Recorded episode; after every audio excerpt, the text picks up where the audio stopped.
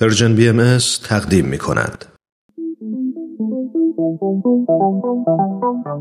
صبح یه روز تعطیل با وجود تمام مشغله ها فارغ از همیشگی دغدغه ها با چند تا از همکاران و دوستانمون توی جمع کوچیک و صمیمی یه گوشه از این استدیو دور هم جمع میشیم تا با هم گپی دوستانه بزنیم و در کنار هم لحظات شادی رو سپری کنیم. خوشحال میشیم که میزبان شما باشیم تو این جمع جمعه ها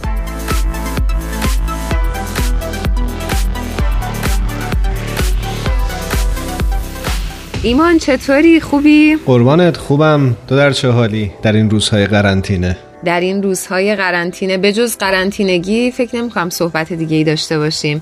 بد نیستم خدا رو شکر یه جوری داریم سپری می‌کنیم. سخت هست ولی کلی هم کارهای عقب افتاده داشتم. دارم به کارهای عقب افتادم می‌رسم و اینکه اوضاع جالبیه. خیلی خیلی جالبه. آره اوضاع جالبیه و فکر می‌کنم با وجودی که خیلی شاید سخت و دلهور آوره در عین حال می‌تونه که یه پدیده منحصر به فردی باشه و به قول معروف یک کمی هم هیجان انگیز باشه برای اینکه شاید هیچ آدم زنده ای نباشه که چنین تجربه ای رو الان زندگی کرده باشه و ما اگر باقی بمونیم و زنده بمونیم قطعا می‌تونیم برای نسل بعد خاطرات این روزها رو تعریف بکنیم نه امیدوارم که همه زنده باشن و سلامت باشن در کنار خانوادهشون.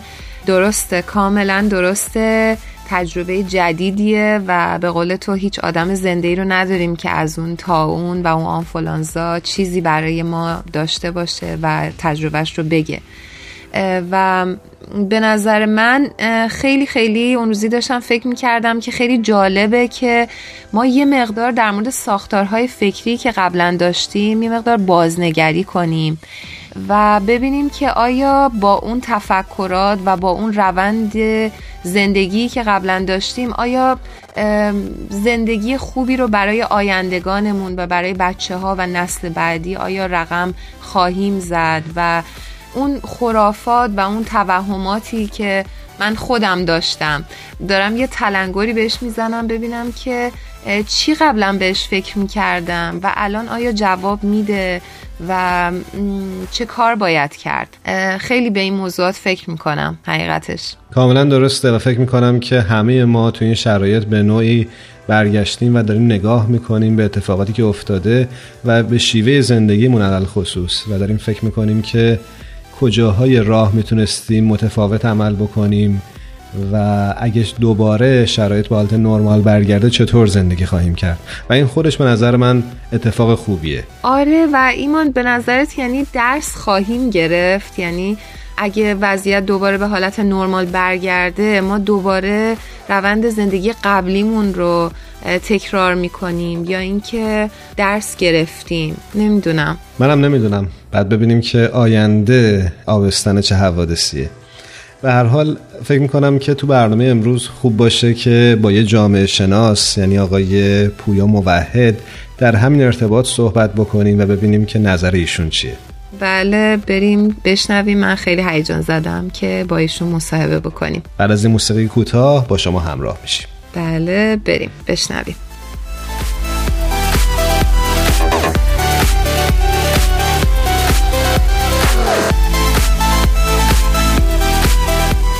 آقا فکر می‌کنم که آقای پویا موحد روی خط تلفن با ما همراه هستند پویا جان جامعه شناس هستند و لطف کردن وقت گذاشتن در این برنامه با ما همراه شدن. پویا جان روز و شبت بخیر. هر کجا هستی و ممنون که دعوت ما رو پذیرفتی. درود بر شما و ممنون از دعوتتون. پویا جان بسیار خوشوقت هستیم از اینکه دعوتمون رو پذیرفتی. خیلی خیلی خوش آمد میگم خدمتت. ممنونم آقا جان. پویا جان همونطوری که می‌بینیم با شیوع بیماری کرونا در سطح جهان شاید به نوعی بتونیم بگیم که تمامی ساختارهای موجود در سطوح ملی و بین المللی دچار اخلال شدن این بیماری چه تأثیری بر زندگی اجتماعی ما گذاشته؟ والا اگه بخوایم در مورد تاثیر کوتاه مدت این بیماری صحبت کنیم اولین نکته اینه که تاثیر اصلی این بیماری بیشتر اجتماعیه نه فردی. البته مرگ هر انسان یک تراژدی واقعیه و برای همه ما خیلی سخته. ولی به طور کلی در مقایسه با بیماری هایی مثل آنفولانزای اسپانیایی، آبله یا تاون که در گذشته بیماری همهگیر جهانی بودند اگر یه شخصی به کرونا مبتلا بشه و به خدمات درمانی خوبی دسترسی داشته باشه احتمال مرگش خیلی کمتره.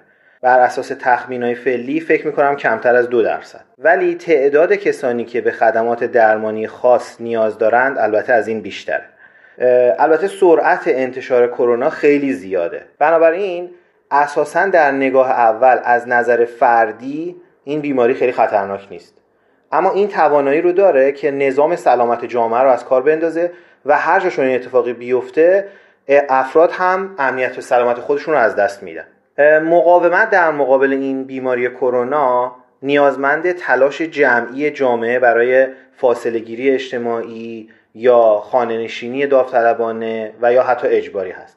اگه به این مطلب فکر کنیم چیزی که باعث میشه جامعه ها در مورد کرونا مقاومت داشته باشن یه سری توانمندی های جمعی شونه مثل اینکه چقدر نهادهای خبری و علمی موثق و مورد اطمینان مردم دارن چقدر بین حکومت و مردم اعتماد وجود داره. چقدر مردم احساس تعلق به جامعه خودشون رو دارن و حاضرن برای ضعیفترین اعضای جامعهشون فداکاری کنن. چقدر توان سازماندهی مؤثر اقدامات جمعی وجود داره و چقدر نهادهای علمی خبری دینی سیاسی و غیره با هم هماهنگ هستند در یک سطح عمیقتر این بستگی به توانایی های معنوی جامعه ها هم داره. مثل مثلا توانایی امیدواری، خوشبینی، صداقت و اعتماد، احترام عمیق به ماهیت شریفی که در دل همه نوع بشر هست. از طرف دیگه به نظر می‌رسه که بحران کرونا نقطه ضعف های جامعه ها رو هم برملا می‌کنه. مثلا فقدان شفافیت، فقدان انسجام اجتماعی، انکار علنی حقایقی که اتفاق افتاده، بیاعتمادی، خودخواهی گروهی، بینظمی بعضی وقتا بیورزگی فقدان توافق درباره اعتماد به علم مدرن و پزشکی اینا خصوصیت هایی هستن که جامعه ها رو در مقابل این بحران آسیب پذیرتر می‌کنه. و البته نفس برملا شدن این موضوعات احتمال داره که مبنای تحولاتی در آینده جامعه ها باشه پویا جان وقتی که از تحول حرف می‌زنیم آیا از دیدگاه شما میشه این فجایع رو این همهگیری ها رو یا این اپیدمی ها رو به نوعی مبنایی برای بازنگری در نظام اداری جهان قرار داد؟ ببینید واقعیتش اینه که در یک سطح عمیقتر میشه گفت که کرونا به مردم جهان داره یادآوری می‌کنه که ما همه برگ های یک درخت واحد هستیم از یک نظر می‌تونیم بگیم که منشأ بیماری کرونا و اغلب بیماری های همهگیر دیگه بیاعتنایی بشر نسبت به زندگی بقیه اعضای جامعه بشری و حتی حیواناته وندی اورنت در یک مقاله در سال 2014 که اخیرا در سایت آسو منتشر شد هشدار داده بود که بسیار از این ویروس های خطرناک که الان در حیوانات زندگی می‌کنن قابلیت انتشار در انسان ها رو ندارن. ولی اگر در چیزی که به قول اورنت میشه اسمش رو گذاشت کارخانه انسانی ویروس همگیر اگه در این فضا قرار بگیرن می‌تونن خودشون قابلیت انتشار سریع رو کسب کنن. منظور اورنت از این کارخانه انسانی ویروس اینه که یک جاهایی هست که انسان ها مجبورن در فاصله کم و در شرایط سخت جسمی و بدون دسترسی به امکانات بهداشتی در کنار هم زندگی کنن. ویروس در مبتلای اول امکان انتشار خیلی کمی داره. اما چون این نفرات دیگه همون نزدیکی زندگی می‌کنن و از نظر بدنی ضعیف هستن مثلا توی یک کارخونه در شرایط سختی دارن کار می‌کنن یا مثلا در کمپ پناهندگان به ناچار در نزدیکی هم زندگی می‌کنن به نفرات بعدی منتقل میشه. هر بار که انتقال ویروس اتفاق میفته همزمان باهاش یک جهش ژنتیکی اتفاق میفته. اورنت شواهدی ارائه می‌کنه که نشون میده که خطرناکترین ویروس های حیوانی اگر از بدن ده نفر انسان رد بشن می‌تونن قابلیت انتشار سریع بین انسان ها رو کسب کنن. اتفاقی که احتمالا برای ویروس کرونا هم افتاده. بنابراین ما می‌تونیم بگیم که بیاعتنایی ما نسبت به هم و بیعدالتی نسبت به بخشی از نوع بشر یا حتی نسبت به حیوانات منشأ انتشار این ویروس هاست.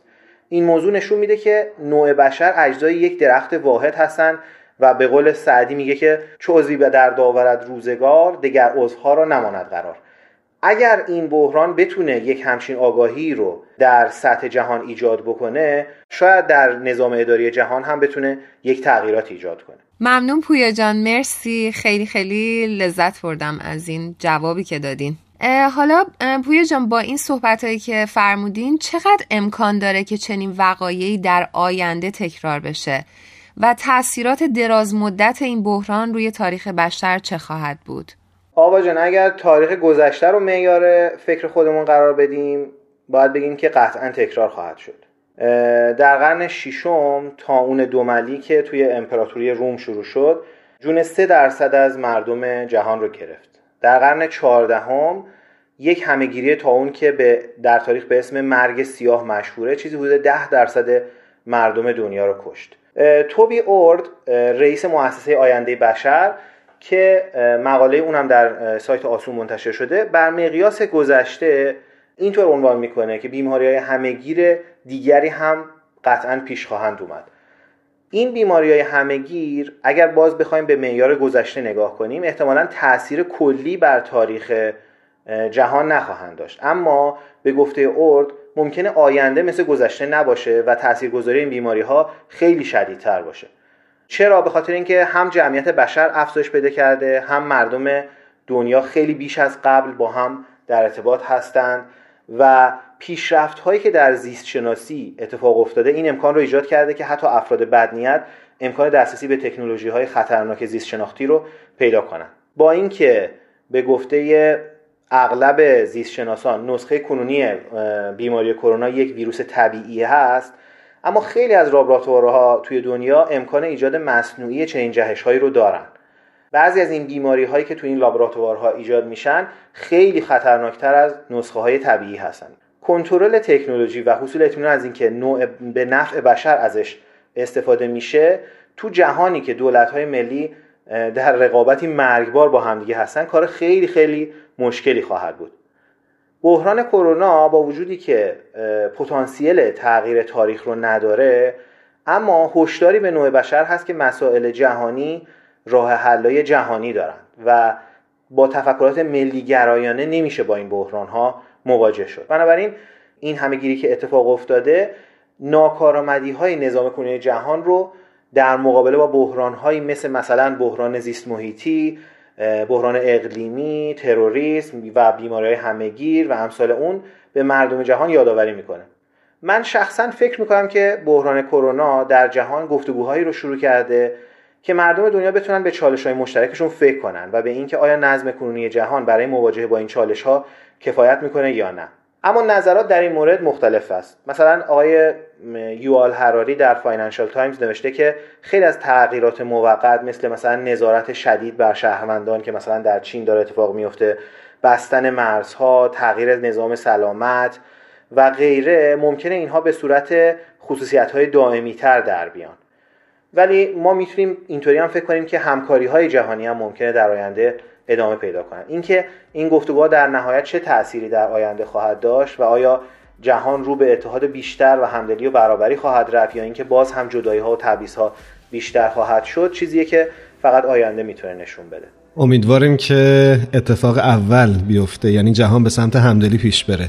سپاسگزارم ازت پویا موحد عزیز. وقت برنامهمون متاسفانه اجازه نمیده که بیشتر با هم همراه باشیم اما ممنونم که وقت گذاشتی و با ما و شنونده هامون همراه شدی. خیلی خیلی ممنونم پویا جان. بسیار بسیار من که خیلی لذت بردم و استفاده کردم. امیدوارم که شنونده هامونم همین نظر داشته باشن. روز و روزگارتون خوش. خیلی ممنون از شما.